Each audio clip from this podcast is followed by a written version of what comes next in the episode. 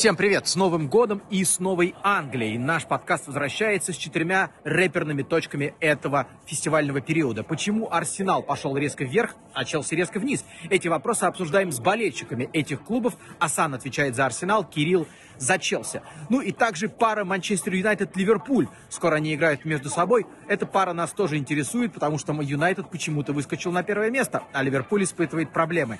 И эти темы мы обсуждаем с комментатором ОКО Денисом Алхазовым и нашим человеком в Англии Александром Гурюновым. И это не совпадение. Денис болеет за Манчестер, ну а Саша за Ливерпуль. Так что сегодня, если угодно, у нас немножко болельческий выпуск. И он получается дольше обычного.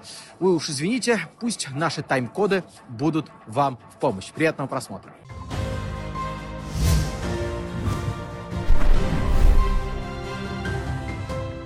Асан, Кирилл, привет. Разнонаправленные движения вы у нас представляете. Челси и Арсенал. А, как раз с матчем между собой. Одни пошли вверх, другие вниз. А, Кирилл, давай начнем с грустного. К Челси обращаюсь. Одна победа в шести матчах. Как ты это объясняешь? Почему все так плохо у Челси сейчас? Ну, начнем с того, что до этого была 17-матчевая беспроигрышная серия, и там не было сверхсложных соперников, ну, не считая, может быть, Севильи, Манчестер Юнайтед, но и там победа только была в Испании. А потом пошел сложный календарь, и как-то команда немножечко начала сдавать, плюс Челси исторически очень плохо играет в декабре, и мы это вспоминали много раз, и тряслись и думали, господи, такой сложный календарь на декабрь, мы там все очки и так растеряем, а тут еще и прямые конкуренты за разные позиции. А, но на самом деле вот тот же Вулверхэмптон, тот же Эвертон, да, Челси, конечно, уже смотрелся не так свежо, не так бежали, плюс травма Хакима Зииша сыграла определенную роль, а, потому что креатива действительно стало намного меньше. Но в обоих матчах Челси мог и в ничью сыграть, и победить. Там и каркас ворот э, несколько раз гремел у соперников, но вот как не сложилось. А потом это все больше, я так понимаю, накручивается как снежный ком, а, плюс э, еще более серьезные соперники, ну и, собственно, это привело к тому, что мы имеем. А, здорово собрались на Вест Хэм, а, потому что до этого у Лэмпорда не получалось их обыграть. Тут команда дала какие-то определенные выводы. Потом был как раз, да, вот этот самый Арсенал. И просто у меня было ощущение, что Арсенал хотел больше выиграть этот матч. Молодые парни хотели что-то доказать, а Челси как-то будто бы совсем устал и эмоционально, и физически. А, но потом вроде была игра с Астон Виллой, в которой что-то начало получаться, какие-то выводы явно Лэмпорт сделал. Против Манчестер Сити, мне кажется, что чисто вот Фрэнк сам себя загнал, зачем-то начал играть в атакующий футбол против Гвардиолы. Это, конечно, глуповато было, на мой взгляд. Кирилл, давай мы на матче с Сити остановимся подробнее. Правильно я понимаю, подытоживая твой спич, что, в принципе, такой ожидаемый для Челси спад в этот период сезона? Как э, исторический спад, да, конечно, не хотелось, э, чтобы это повторялось раз за разом, и хочется, чтобы Челси и начинала в декабре и январе все-таки набирать очки, но в последний раз я вот недавно наткнулся на какую-то там статистику, которая не то чтобы ничего, э, что-то говорит, но в последний раз Челси выигрывал первый матч в январе э, пять, пять лет назад. Это был Кристал Пэлас. Вот, так что исторически получается уже действительно, что Челси никак не может победить, но и Сити был э, намного злее, намного охотнее, плюс Гвардиола в этот раз э, поставил задачу так, что все ее поняли, и у него очень здорово все работало, а Лэмпорт зачем-то надеялся на очень быстрых игроков и на удержание мяча, удержание мяча против Гвардиолы. Я не знаю, на что он рассчитывал. Почему нельзя было сыграть так же, как в июле?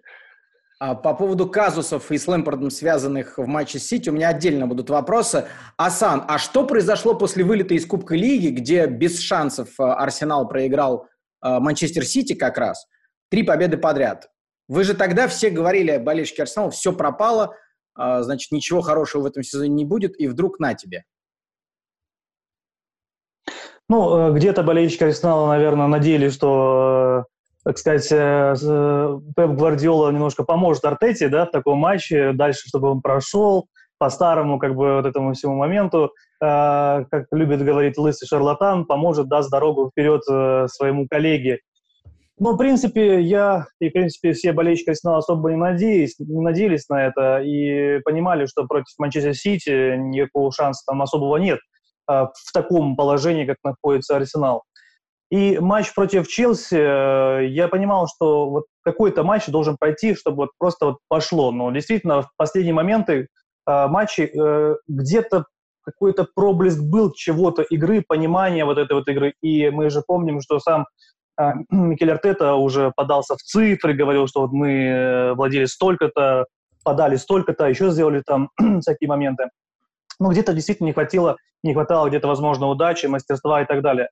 И матч против Челси, ну, была, э, была какая-то вот чуйка такая внутри, что вот э, это идеальный матч для того, чтобы все это закончить. Все-таки это дерби, это Челси, это всегда круто, и чтобы как-то пройти, и вот в этот момент нужна была эта победа.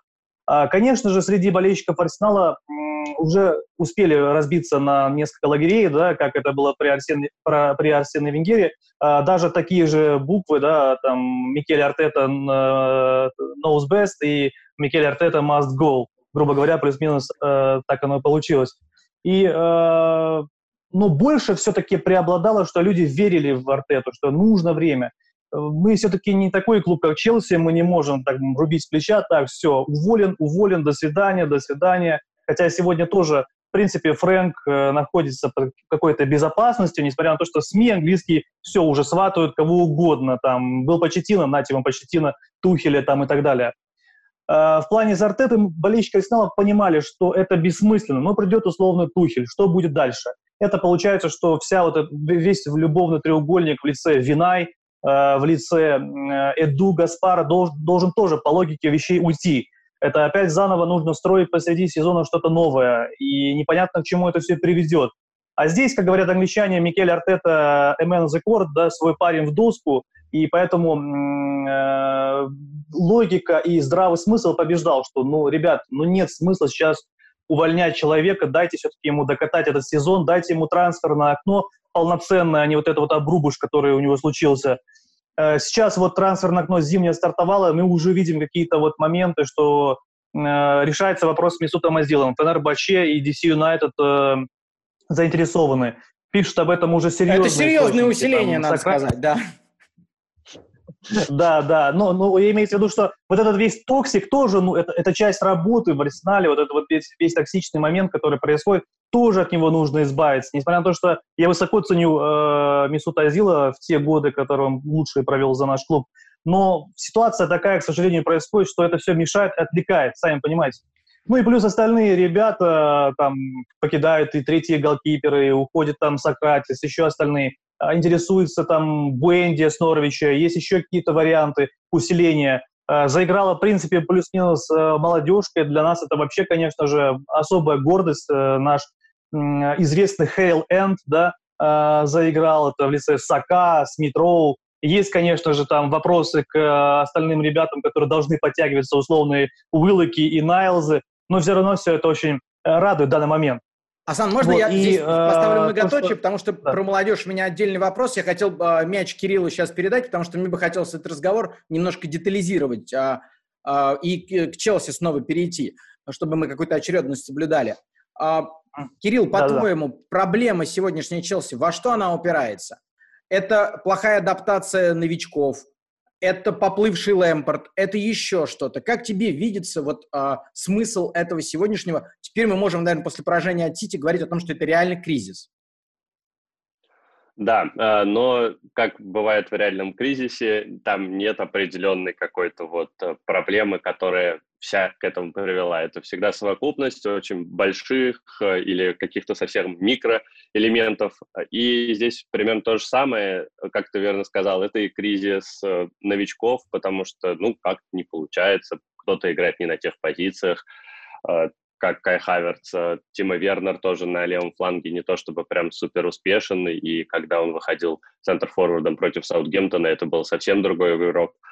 Uh, то же самое вроде как и Силва и Минди. Сначала их так возносили и говорили, что это просто уникальные трансферы. Может быть, бразилец, да, но Минди ничего сверхъестественного прям так на воротах-то и не показывал. Ну, делал хорошие сейвы, делал uh, чуть больше, чем Кепа, безусловно, но и за счет того, что выстроена грамотно была оборона, ему не приходилось так часто вступать в игру, и та же продвинутая статистика об этом говорила. Вот, пожалуйста, сейчас опять рассыпалась оборона Челси, и Эдуард Минди начал ошибаться. Привоз пенальти с Эвертоном, а, какие-то непонятные выходы с Манчестер Сити, третий гол, это вообще нонсенс какой-то для, э, и для обороны, и для вратаря, а до этого он пропустил ближний угол. Ну, в общем, оказалось, что Минди не так уж и не, не черный Ян Облак там или еще кто-нибудь э, из великих вратарей.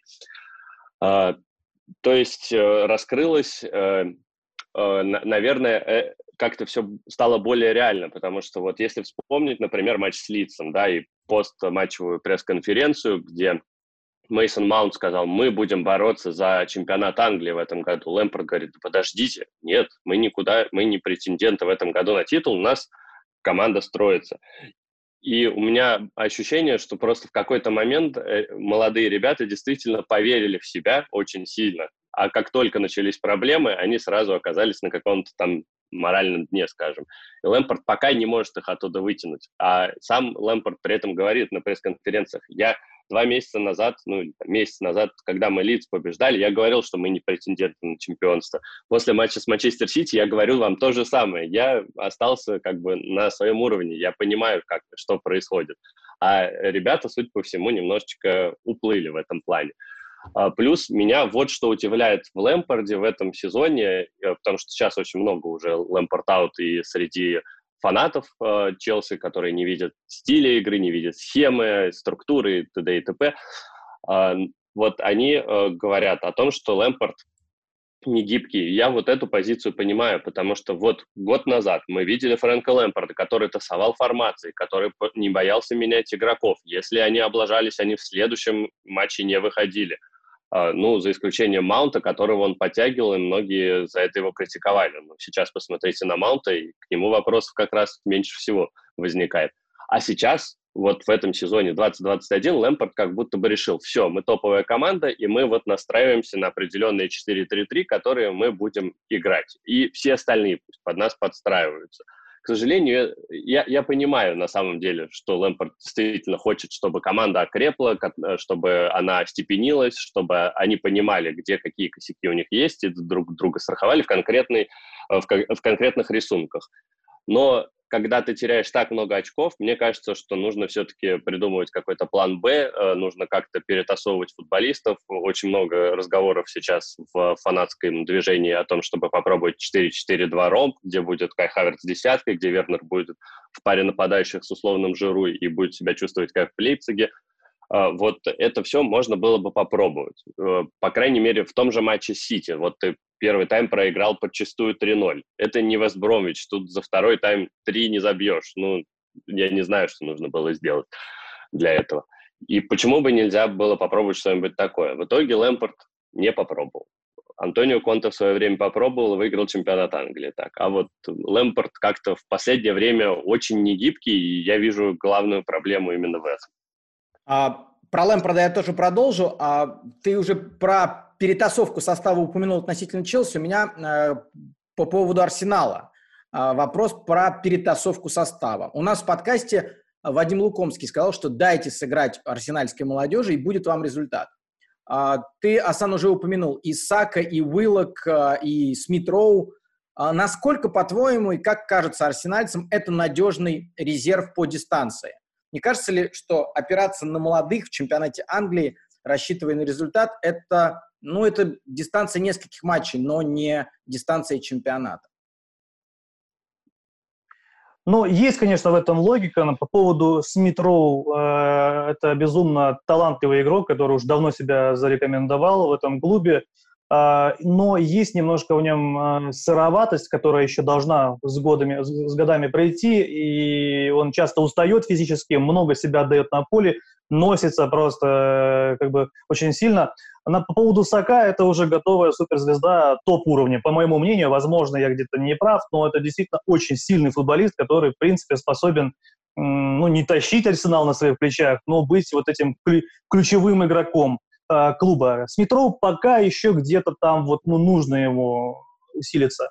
Конечно же, э, как-то вот надеяться только на молодежь немножко глуповато, потому что нужны усиления более опытными игроками. Вот должна быть вот это вот существовать какая-то смесь э, и произойти вот эта вот химия. То есть есть игроки топ-уровня, например, там тот же Томас Парти или Партей, интересуется еще креативным каким-то полузащитником, который в любом случае должен быть. Только вот, вот э, надеяться на Смит Роу, ну, это как бы выстрелить себе Хорошо, в ногу. Тогда... Понятное дело, что ему...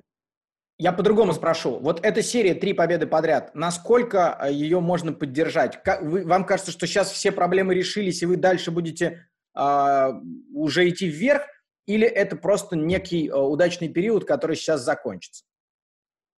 Какие ощущения? Мы, болельщики Арсенала, радуемся малому. Да, мы, болельщики Арсенала, радуемся малому. Оторвались и мы от уже зоны готовы после да, после 3-0 мы уже готовы, э, вернее, после трех поражений, э, поражений подряд побед мы уже готовы как бы везде кичиться, везде в комментариях, везде в социальных сетях, что мы великие, мы вернулись. Но понятное дело, что в здравом смысле должно понимание должно быть существовать, что нет, пока еще рано о чем-то говорить, это не такие уж сильные соперники. Я не про Челси, я говорю про Вестбром, про Брайтон.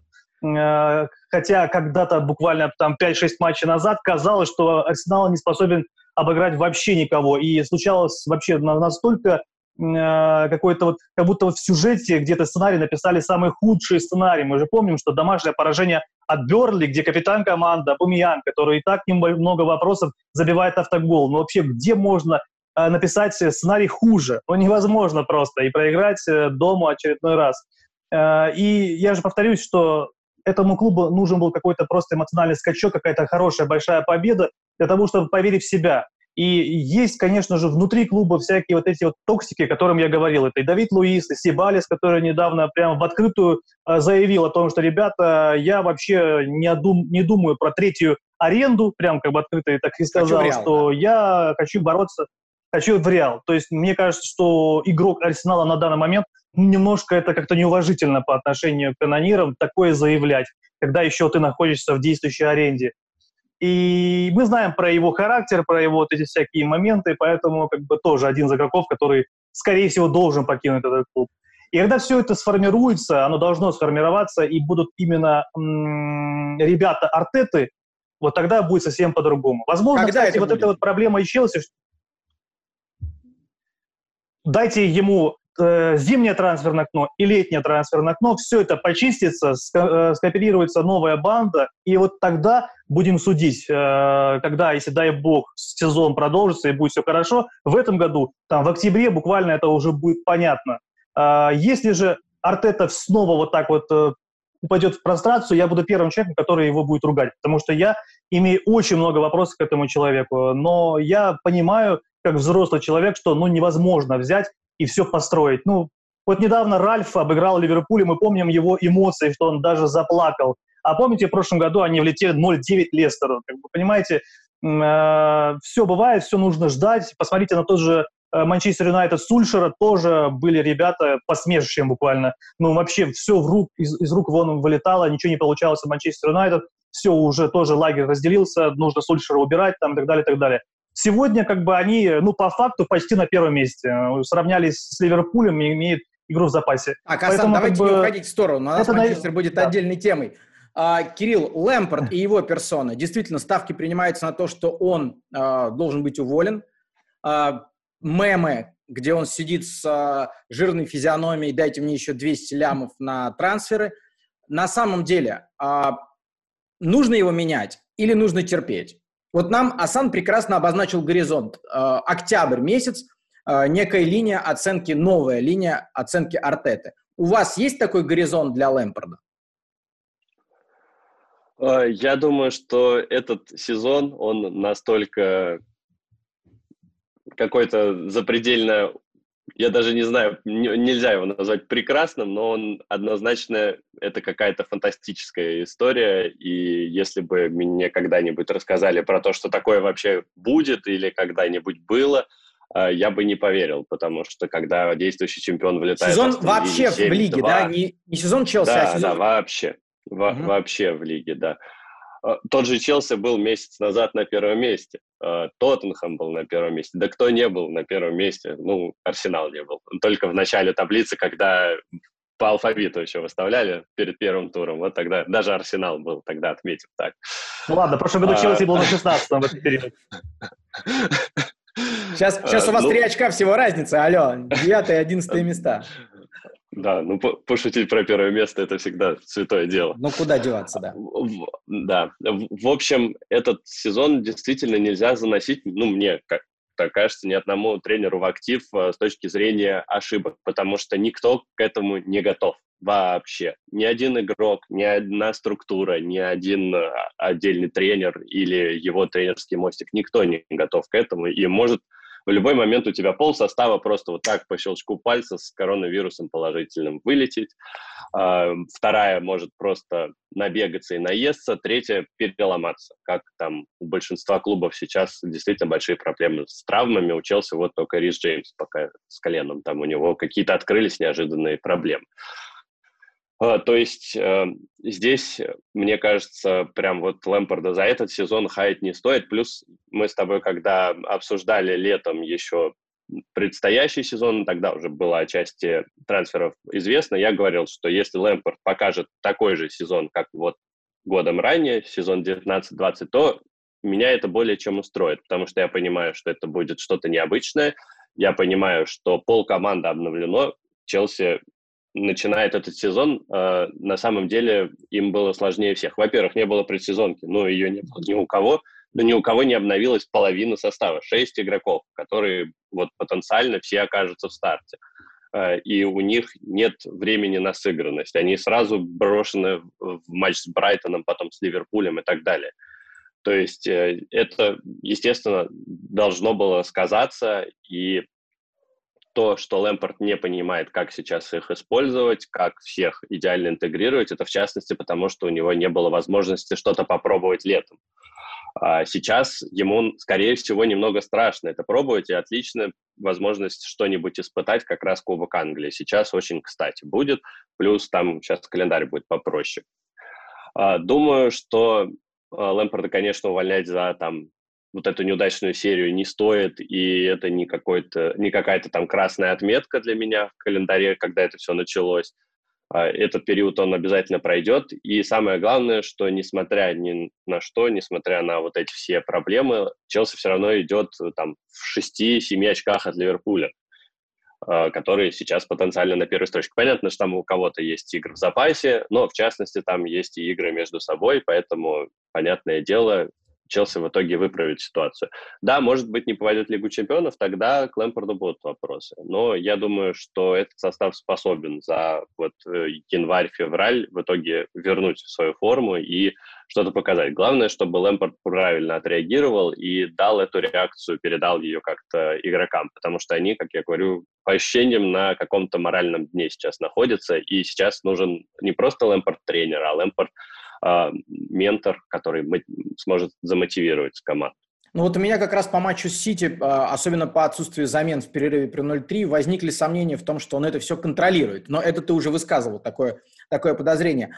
А, Асан, на что претендует Арсенал в этом сезоне? А, какого места болельщики Арсенала от него ждут? Каком, каким местом они будут довольны?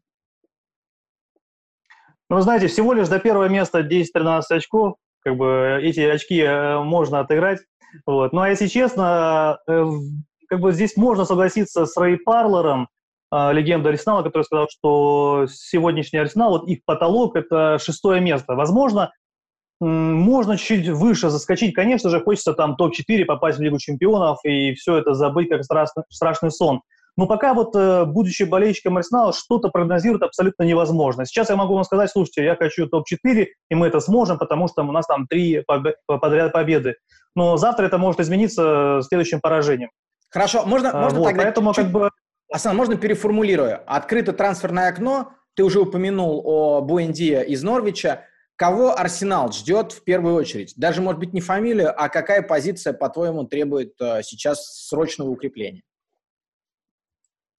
Ну, несомненно, это креативный полузащитник, э, которым нам прямо сейчас нужен, как не знаю кто, поэтому должен прийти человек, который а, принесет нам креатив на поле. Этого очень не хватает, и как только начала а, молодежка играть плюс-минус хорошо, и тоже Смитроу начал обострять, уже игра совсем сильно поменялась. Поэтому нам нужен естественно, в клуб очень мастеровитый парень, как когда-то пришел условно там Косорло или Озил. Понятно, мы сегодня не ждем такого класса игроков, но хотя бы человек, который может играть за клуб, у которого есть интерес поиграть в АПЛ, и нам бы смог тоже помочь. Поэтому место пока мы сейчас не загадываем, мы просто хотим, а, чтобы в первую очередь команда начала играть и показывала неплохой футбол, показывала какую-то страсть на поле, что чего не было последних там матчей до, до этих э, побед трех ночь, э, три, три матча Поэтому, э, ну а там, как говорится, как посмотрим, как, как, как карта ляжет. Поэтому, если получится заскочить в топ-4, конечно, это будет прекрасно. Если мы закончим на топ-6, мы тоже не обидимся. Если мы закончим на топ, топ-8, да и ладно, тоже сойдет, как говорится. Ну да, еще месяц назад говорили о том, что ну, боремся за выживание про Арсенал. А Кирилл, а по поводу Лэмпорда, давай закончим эту тему. Какого ты одного, может быть, решения от него ждешь сейчас, которое может что-то исправить? Вот мы в отношении Артеты говорили, дай э, играть молодым с метро, Сака, чтобы они стали ведущими игроками, и будет результат. Отчасти вот по маленькой дистанции так и получилось. Какое решение, может быть, менторское или тренерское, ты ждешь от э, Лэмпорда, чтобы это все сегодняшнее переломить?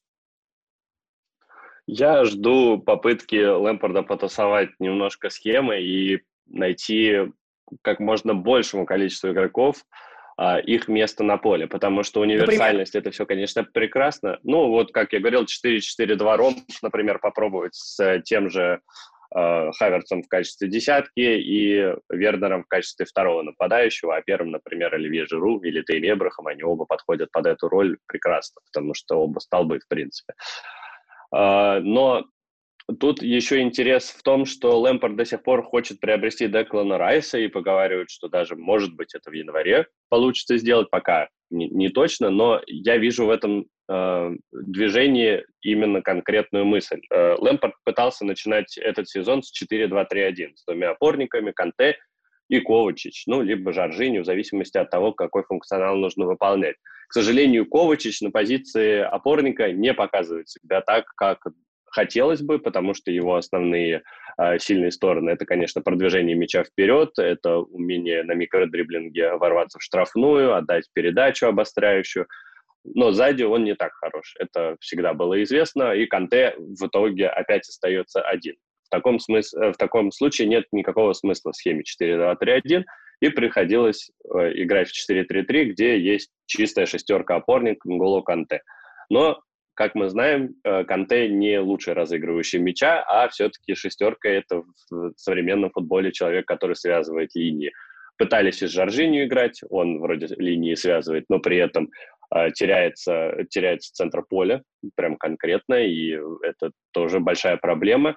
В итоге Лэмпорт вроде как нашел решение, и вот пока шла эта победная серия, а, к Канте подтягивался Тяго Сила, а, который и был разыгрывающим этим самым. Но потом стало понятно, что Сильви неудобно всегда выбегать, он устает, и это было видно, в частности, в матче с Арсеналом, когда было прям видно, что бразилец наелся, что называется. Э, и, скорее всего, Лэмпорт хочет 4-2-3-1 вернуть, но у него нет того подбора игроков. У него нет конкретного человека, который может закрыть и опорную зону, и разыгрывать мяч. Э, поэтому Деклан Райс в данном случае это человек, который мог бы как раз ему помочь в этом. По идее, это англичанин, который действительно и грызет поле э, как надо, и распасовывать тоже умеет. Все-таки в Вестхэме его очень высоко ценят. Но я не думаю, что в январе все-таки произойдет трансфер, потому что заломлена цена где-то в районе 80 миллионов евро, плюс ну, разве это проблема? некуда почему? тратить. Сейчас проблема, все-таки финансовый фэрплей, там, в отличие от Манчестер Сити, Челси соблюдает, э, и нужно кого-то продавать смогут ли продать, большой вопрос. Так что Лэмпорду придется, скорее всего, работать с тем, что есть, и придумывать что-то другое, как, например, вот, ну, просто попробовать 4-4-2 против Моркома того же, там, ну, на последние 15-20 минут выпустить немцев, выйти с этой схемой, посмотреть, что она вообще даст из себя, что она покажет. А, плюс можно будет это наигрывать там следующий соперник Фулхам, тоже не самая сильная команда при всем уважении. Э, и надо что-то менять, совершенно точно, и как-то вот взбодрить. Этого я очень жду, потому что команда действительно выглядит какой-то очень вялой в последнее время. Понятно, что это и физика проседает, но они и э, какие-то все на лицо грустные, скажем так. Итак, давайте я суммирую. А, в трансферное окно Арсеналу нужен опытный футболист а, и доверие Артетте. А Челси должен вернуться к режиму прошлого сезона, когда большее фантазерство Лэмпорт проявлял в выборе схемы и в перетасовке состава. Кирилл Асан, спасибо большое за разговор. Мы здесь а, поставим смысловую такую точку, чтобы, возможно, через какое-то время вернуться и посмотреть, что же из этого состоялось. Спасибо огромное. Давайте на, будем на связи. Последний раз, Саш, по-моему, когда мы с тобой общались, ты часто включаешься к нам, но последний раз, когда мы с тобой общались, мы общались на тему болельщиков с э, Ливерпулем, о, mm-hmm. болельщиков э, в Англии. Э, и тогда это было позитивное общение, потому что тогда болельщики возвращались, но ты предупреждал, предупреждал еще тогда, месяц назад, что это ненадолго. И вот опять, вот опять все закрывают в Англии. Все закрыто, да? Вообще все закрыто, то есть у нас а, очередной карантин, карантин бессрочный. А, считается, что мы, может, просидим как минимум до марта, то есть школы все наконец закрыли до 22 февраля как минимум. При этом как интересно, как все это сделано было, потому что в воскресенье премьер-министр выступал по телевидению и говорил, ей, товарищи, все идите в школу, если вам разрешается. То есть некоторые регионы были закрыты. А через сутки, когда все дети сходили в школу, он вечером сказал, не-не-не, все закроем. А во время матча Ливерпуль-Саутгемптон. А, вот, так что ну, народ немного расстроился по поводу того, что зачем же народ в школу-то отправил. Но он толком объяснить не может. А, вот, но, тем не менее, да, жестокий карантин, всех, всех по домам, дети в школу не ходят, это отличается от карантина, который был, например, в ноябре, а, то есть ужесточение, ну, вся надежда на то, что а, за это время начнет поступать а, в массы вакцина. Ну, ты успел сходить на футбол? Я, да, я успел сходить на футбол а, в, в декабре на два матча Ливерпуля, но, опять же, я ездил с минимальным контактом, то есть ездил на велосипеде, по дороге в Кристопалс я потерялся. Знаменитый, а, знаменитый забег в Кройдон, да? да а, Вело, велопробег, после которого объявили э, снова в Лондоне э, третий тир. Э, да, то есть каждый раз, когда я, вот я спар... после первого раза, на, когда я сходил на Фулу, объявили, объявили третий тир, а потом, по-моему, после вот моего похода на Кристопас объявили четвертый. А, вот, так что на футбол не ходить нельзя, получается. То есть меня наука спорт запретили. Ну, вообще, я сразу скажу нашей э, российской аудитории, если вам вдруг не повезло, и вы сели на карантин, э, и вам скучно, грустно, и некому руку подать, пишите Александру Горюнову, он спец э, по времяпровождению дома. Он вам найдет столько занятий. Саша сидит уже очень долго, я так понимаю. А, с середины марта, да, а, сидим Ё-моё. дома. То есть мы, да, то есть для меня все эти, ну, для нас, для нашей семьи все эти новые правила как-то особо ничего не изменили, потому что мы просто остались на том, что было раньше. Хоть бы стену перекрасил, Сань. Сколько раз ты к нам включался с середины марта, она все белая. Такая, такая шикарная вообще белая Не, у него где-то есть элитный уголок, где фотография Жерара Улье, поднимающего кубок, по-моему, даже с автографом, да? Да, да, то есть, э, да, это автограф еще с тех пор, то есть он э, пришел э, в школу открывать новый блок для изучения там языков, и там работала мама знакомой, и она взяла ну, у нее автограф для меня, а на следующий день он как раз, как раз был сердечный приступ против матча против Лидза. А вот, так что такой исторический автограф. Ладно, давайте к э, актуальному, к актуальному перейдем. Э, я не зря именно вас собрал вместе э, и хочу поговорить с вами о двух первых командах на данный момент чемпионата Англии.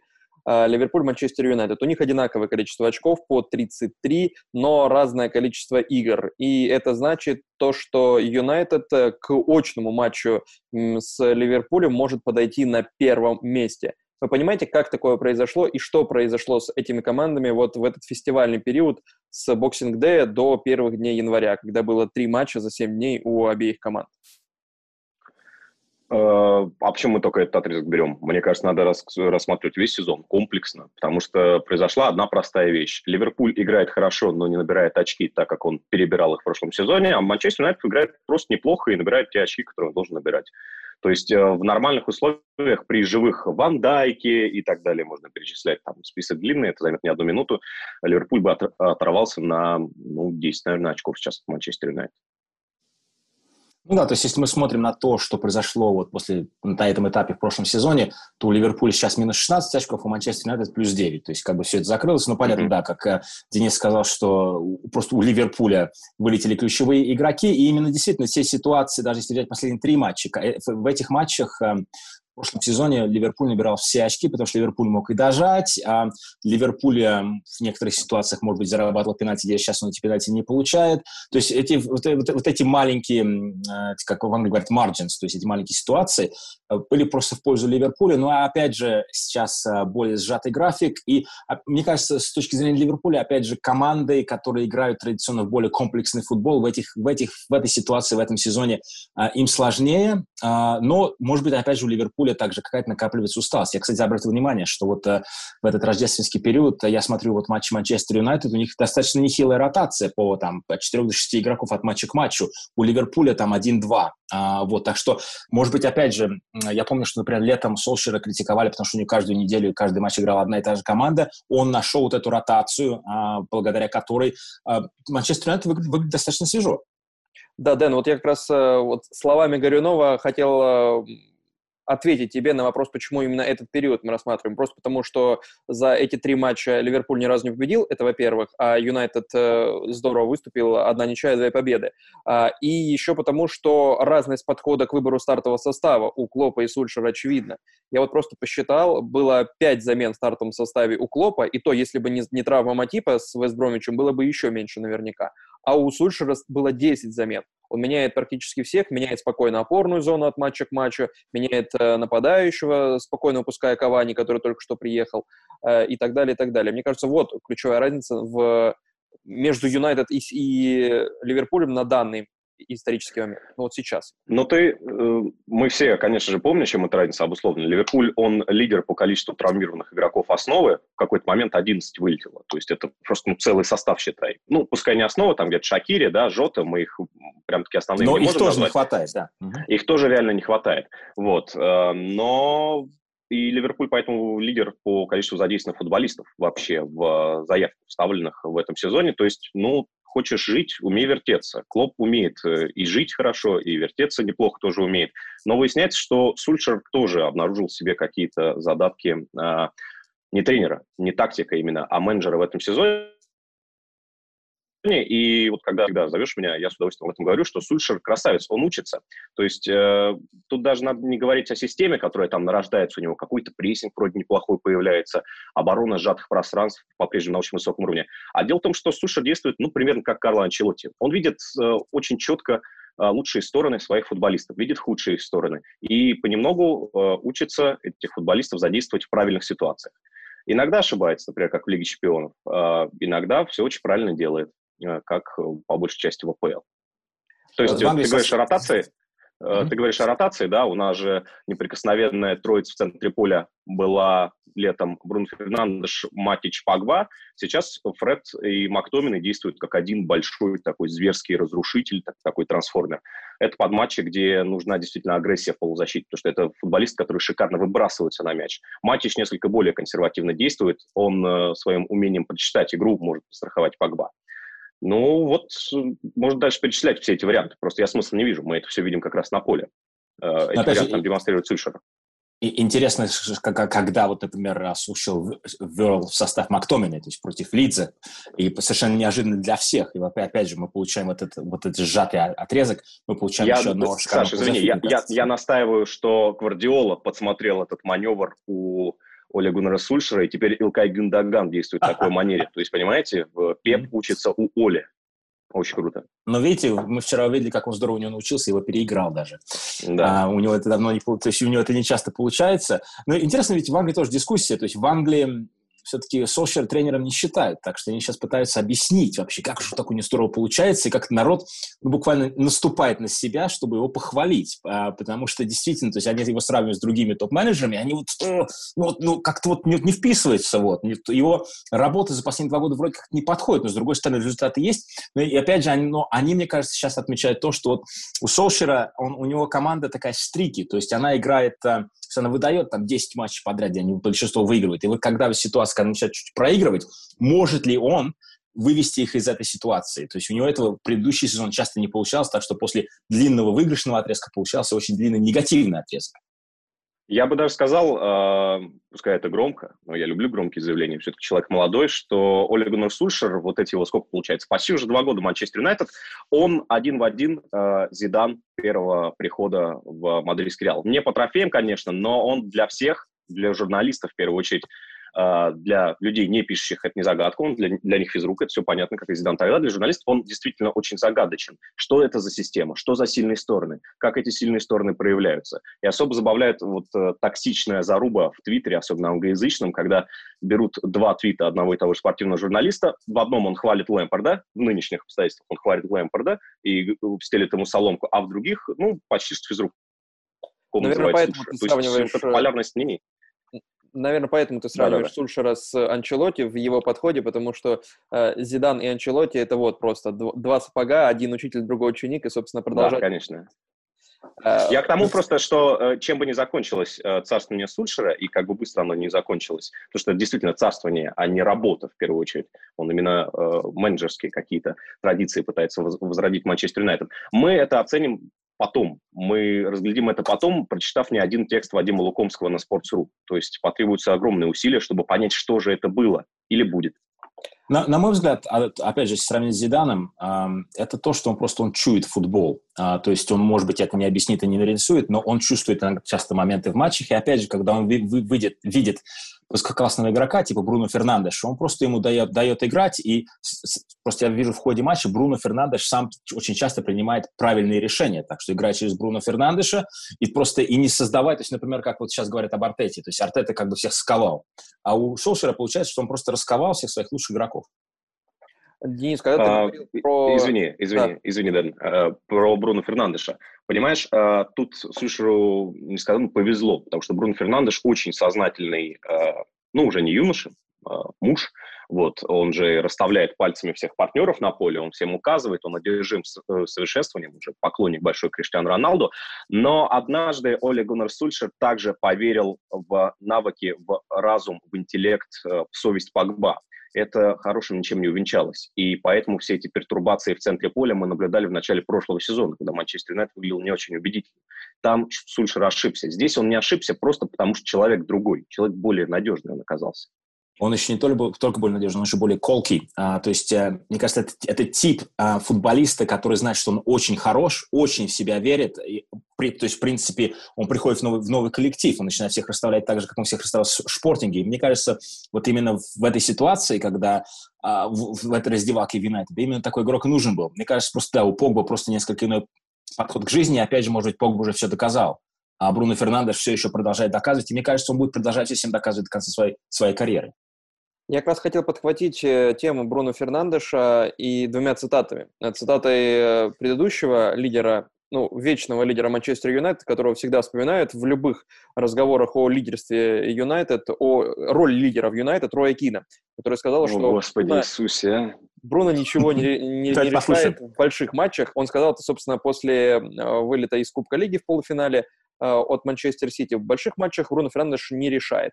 И другая реплика, цитата Сульшера, собственно, который сказал, что в последних матчах э, и вообще в целом Бруно Фернандеш очень хочет играть всегда во всех матчах, э, и я с ним поговорю на эту тему, то есть, возможно, ему нужен отдых. Он об, этом э, намекнул прессе, может быть, такой через прессу месседж в сторону самого Бруно Фернандеша. Как быть с этими двумя репликами, как к ним относиться, как вы к ним относитесь? Ну, давай э, сперва я скажу, а потом нам Саша объяснит, э, сколько килограмм ответ, да. Э, томатов, томатов потребуется после карантина, чтобы закидать дом Роя Кина, где бы он там ни жил. Просто Сульшер, мы видим по этим двум цитатам, насколько он тоньше и умнее Роя Кина абсолютно во всем. То есть он э, вот так очень легко, очень тонко, но при этом жирно для тех людей, которые понимают футбол, играли в футбол, объяснил, почему э, такие проблемы у Бруно Фернандеша случаются. Потому что чувак играет каждый матч это очень плохо. Ну, то есть это очень плохо. Это несколько напоминает паразитизм на одном классном игроке. И Суша этой цитаты признает, что этому игроку действительно нужен отдых, чтобы такие, как Рой Кин, на него не набрасывались. И чтобы у Бруно Фернандеша э, не было вот этого растворения в веществе в больших матчах. Потому что человек играет постоянно даже когда он не играет, он все равно, блин, выходит на последние 30 минут. Мне кажется, Сульшер, вот он в этом очень, очень импонирует, э, я думаю, не только мне, любому болельщику, не только Манчестер Юнайтед. Он умеет классно оправдать и защитить своих игроков и, в общем, вот эту атмосферу поддержать. Я бы со своей точки зрения сказал, что, ну, во-первых, Рой Кин ну, это же как пародия на себя э, уже достаточно давно. Но, может быть, в том, что он говорит, что-то есть, потому что с тех пор, как Бруно Фернандеш пришел, просто я сейчас смотрю на вот результат в чемпионате, э, у Юнайтед две победы в девяти матчах против топ-шестерки, но они очень здорово избивают остальных. А чтобы быть успешным в чемпионате Англии, надо, надо уметь избивать остальных, потому что, например, это то, что делал Ливерпуль последние два сезона, и то, что это то, что делает Манчестер Юнайтед в этом сезоне. 10 побед, одна ничья, одно поражение против, мат... против а, команд не из большой шестерки. То есть, э, вероятно, что именно в этих матчах надо набирать очки, а может быть, не в топовых. Uh, ну хорошо, если коротко, Бруно Фернандеш получит отдых, который Сульшер хочет, видимо, ему дать, но не может, потому что его структура игры и, в принципе, результаты Юнайтед очень часто зависим от этого игрока. Ну, сейчас уйдем на карантин, э, и это самый отдохнет. А почему нет? С Бернли-то надо дать отдохнуть человеку. Э, давайте про фигуру. О, нет, вот да, этого я боюсь. Этого я боюсь. Это какой-то катаклизм. Э, катаклизм какой? Какой, что? Ну, если Бруно Фернандеш, не дай бог, схватит ковид, то... А, нет, Саша предполагает, не, не, я, я карантин, похожий на прошлый сезон, и да, да. Все уйдут на, на, на несколько месяцев. Вот сейчас, завтра же будут результаты тестов а, перед а, FA Cup. Я боюсь, что они в FA Cup просто все придут и друг, друг друга перезаразят. Но Саш, ты... ну не сглазь, но тебе не надоело сидеть дома еще и без футбола, а? Ну, хорош. Мне надоело сидеть дома, но у нас тут... Э, ну, у нас просто смотрю на ситуацию в стране, но а если заметить на, с точки зрения отдыха Бруно Фернандеша, то да, матчи против э, Уотфорда и матчи против Бернли, то, а дальше Ливерпуль, то есть вполне вероятно, что здесь он может отдохнуть. Давайте немного повернем в сторону Ливерпуля, э, потому что у Юнайтед еще будет несколько игр до их очного матча, а у Ливерпуля, собственно, кубок, да, с Астон Виллой, э, и все. У Юнайтед это более насыщенный период, так получается, из-за Кубка Лиги и из-за перенесенной игры. Так вот, Ливерпуль э, – это худший, безусловно, худший период фестивальный для Юргена Клопа, ни одной победы. И давайте вот про частные какие-то вопросы поговорим. Джон, э, Джордан Хендерсон в центре обороны – как вам он в этой роли? Он вышел с а, Я знаю, что Саша у нас отвечает за Ливерпуль практически всегда и везде, но, Саш, вот ты помнишь же, как ты ехал э, на велике на Крэвин Коттедж, э, на матч Фулхэм-Ливерпуль, где Ливерпуль возили в первом тайме, и где в какой-то момент Джордану Хендерсону пришлось встать в оборону, по-моему да, если... Из-за травмы матча, да. Угу. Да, да, да, э, собственно, после перерыва. И такой вариант э, работает прекрасно, я уверен, когда нужно Ливерпулю владеть мячом, когда обороне ничего не грозит, никакие атаки на скорости, никакие позиционные атаки, то есть без разницы, Ливерпуль давит и душит. Но, мне кажется, под основу это не вариант. Потому что, не потому, что Хендерсон не обладает нужными качествами. Мы знаем, что это человек, который учится и много чему научился по ходу своей карьеры, и много как перестраивался. Но просто если Хендерсон нет в полузащите, а там еще и нет Фабиньо, то полузащите пипец. Ну, вот это, в принципе, да, мы это, в принципе, увидели против Саутгемптона, а, то есть против более классного соперника, кто-то там должен строить эту полузащиту выше по полю, кто должен отбирать мяч выше по полю, потому что, опять же, против такой а, обороны, в которую сел Саутгемптон, забив, а, то есть когда мяч, а, когда просто элементарно Хендерсона не хватает, потому что, в принципе, хотя Ливерпуль играл в очень высокую линию, но если Хендерсон находится там 20 метров выше по полю, чем он находился, это, это очень большая разница. С другой стороны, да, что они не доверили против Ингза сыграть а, более молодым а, центральным защитником. И это, конечно, проблема. То есть тот факт, что вот выбиты два центральных защитника, это влияет на игру выше по полю. Не только, опять же, из-за того, что там нет Фабини, но, как, но именно с Фабиньо в обороне Ливерпуль начинает атаки глубже. Ливерпуль не выигрывает мяч выше по полю, а если они играют против такого эшелонированного соперника, то там мяч надо... Вы... То есть это очень сильно влияет на то, как потом можно находить прорехи в этой, в этой обороне. Потому что, например, мы видели против э, Вестброма, все было очень, делалось очень медленно, э, хотя Вестбром сидел очень глубоко, но они не могли, то есть то, вся структура была не та.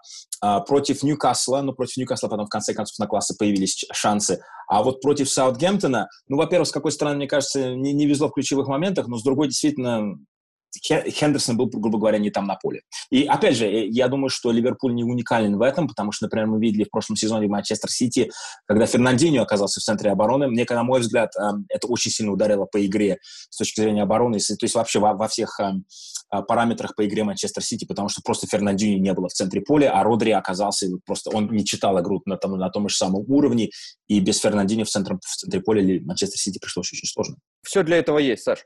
Э, Дэн, какая тебе, как болельщику Манчестер Юнайтед, была бы лучше пара центральных защитников в игре с Ливерпулем, у Ливерпуля? Кто там а, остался? Натаниэль э, Уильямс, да, и Рис Уильямс. Все, мне больше ничего не надо. Натаниэль Филлипс, по-моему. Филлипс, Филлипс, Филлипс. Филлипс и Уильямс, да.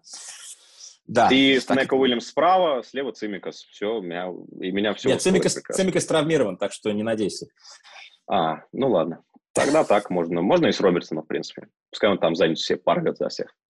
Слушайте, вы понимаете, почему так э, тяжело возвращаются те, кто был травмирован у Ливерпуля? Потому что по количеству футболистов сейчас у Ливерпуля ну, достаточно для того, чтобы применять ту же ротацию, с которой мы начинали. Да, если не брать линию обороны, но во всех остальных линиях. Вернулся даже а, Алекс Оксли Чемберн, вернулся даже Шакири. Э, никуда не девались э, Минамина, Ориги и так далее. Э, плюс вернулся Трент, но Трент выступает удивительным образом с Саутгемптон, там бьет антирекорды по количеству ошибок за матч, у него за 77 минут игровых 38 ошибок, это худший показатель в АПЛ этого сезона, он в итоге матч не доиграл, 30, 38 э, потерь, не просто ошибок, 38 потерь мяча. А, вот. И как вы это можете объяснить? Ну, если говорить о потерях Ливерпуля и о травмированных Ливерпулем, в этот ряд нужно все-таки действительно добавлять тренд Александра Арлинда. Если бы тренд играл хотя бы в половину на том уровне, который он показывал в прошлом сезоне, то столько проблем у Ливерпуля не набралось бы. Нам не о чем было бы говорить. Ливерпуль спокойно двигался бы дальше. Даже с э, Филлипсом, с Уильямсом в центре обороны. А, это колоссальная потеря, и в том в смысле потеря качества Трент Александр Арлен. И беда еще в том, что эта привычная система из-за того, что вот Фабиньо и Хендерсон – они на других позициях, она рушится. И Трент Александр Арнольд даже в смутные для себя времена не может показывать просто неплохой футбол, потому что некому его подстраховывать. И Трент э, из ключевых фигур Ливерпуля прошлогоднего превращается сейчас ну, чуть ли не в очепенца. То есть иногда смотришь матчи и кажется, что он прям обуза для Ливерпуля. Мне казалось, что Тиаго должен несколько изменить ценности в плане продвижения мяча, в плане позиционной игры у Ливерпуля, но видишь, тут уже вмешались травмы. Тут уже да, вмешались Тиаго... травмы, и Ливерпуль перестроиться не может. Мы видели эффект Тиаго, например, против Ньюкасла, а, то есть там совершенно изменилась игра. Опять же, появление Тиаго на поле, все вообще забежали там, там в два раза быстрее, потому что мы видим, опять же, отношение других классных футболистов вот к такому статусному игроку, когда он появляется на поле, и он действительно стал находить передачи очень здорово. И было видно, что игроки другие доверяют тому, что пас до них дойдет, что, чего не было до этого. Но против эм, Саутгемптона он просто оказался один один в поле, грубо говоря, против этой полузащиты Саутгемптона, ему, ему просто в первом тайме было невозможно играть.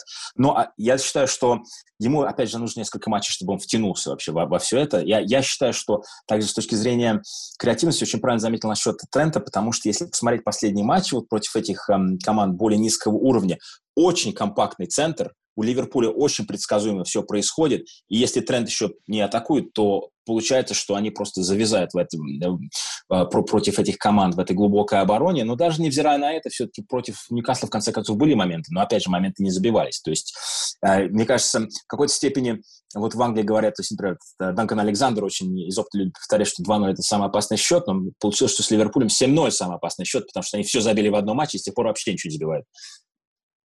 Давайте чуть э, ближе к э, столкновению, тренерскому столкновению Суршера и Клопа. Э, Клоп после Саутгемптона вновь сказал про судей, вновь пожаловался на то, что не назначили два пенальти, и при этом упомянул Манчестер Юнайтед, сказав о том, что за два с половиной года у Юнайтед больше пенальти, чем за пять лет у Ливерпуля.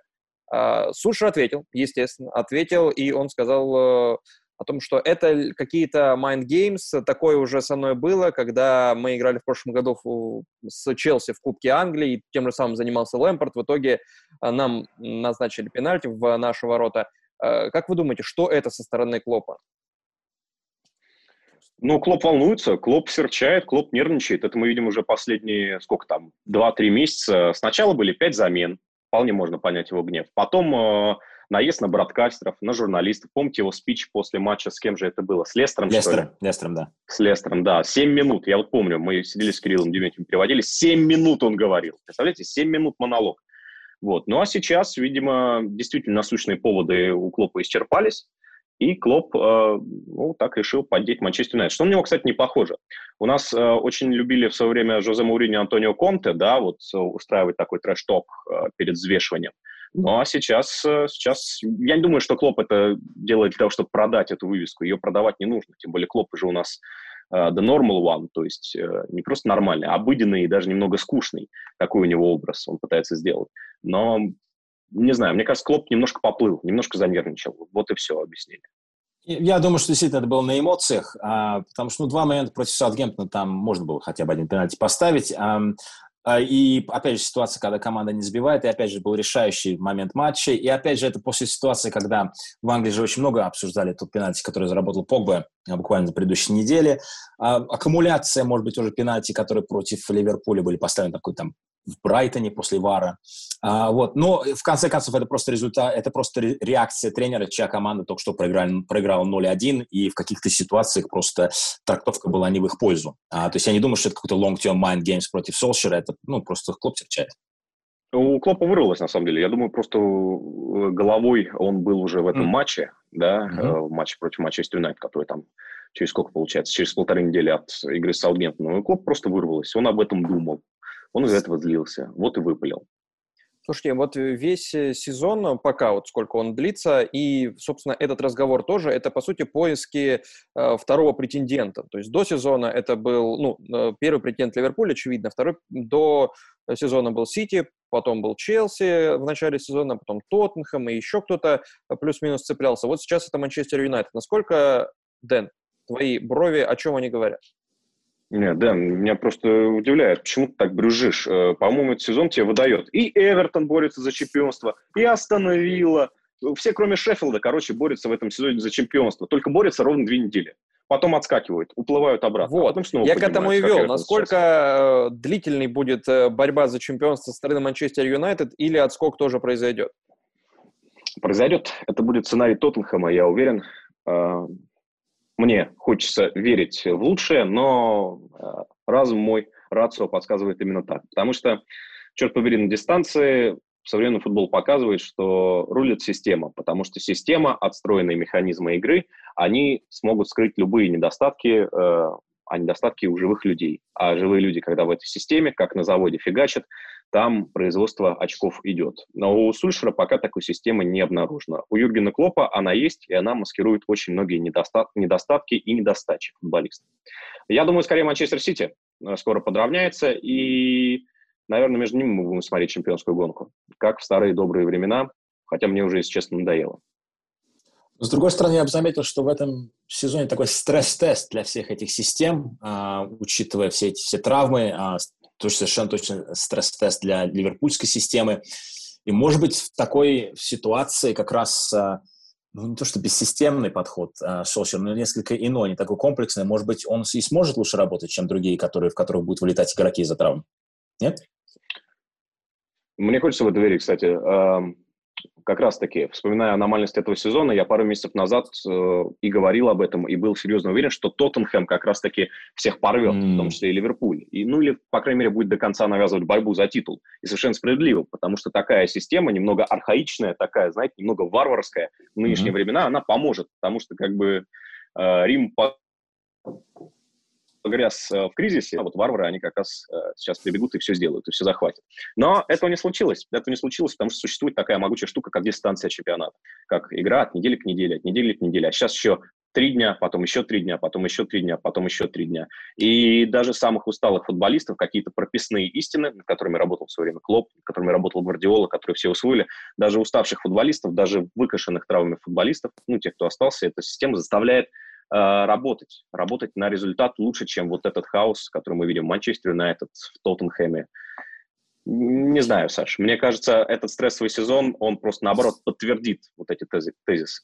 Ладно, пацаны, много мы говорим, у меня уже даже ночь наступила, э, пришлось свет включать. Э, вы под конец уже стали так осторожно свои любимые команды немножко уничижением заниматься так, и искать проблемы. Вот давайте вот сейчас, да, еще до их матча, до матча Ливерпуль-Юнайтед это 10 дней, мы разговариваем 7 они играют 17 но вот, допустим, завтра они играют. Можете очень коротко причины, почему победит Ливерпуль и почему победит Манчестер Юнайтед. Ливерпуль, Саш, э, твой, естественно. Одна-две причины. Почему победит Ливерпуль? Психологически я бы сказал, что Бруно Фернандеш против Тиаго. Мне, мне кажется, что Бруно Фернандеш в такой ситуации постарается показать себя, и, может быть, он не может немного перегореть, а, и он может немного эмоционально подойти к этому матчу, в то время как Тиаго, старый профессионал, может быть, более, более эффективно окажется в полузащите. А другая причина, а, что я все-таки до сих пор не доверяю защите Манчестер Юнайтед, даже несмотря на замечательные игру бои.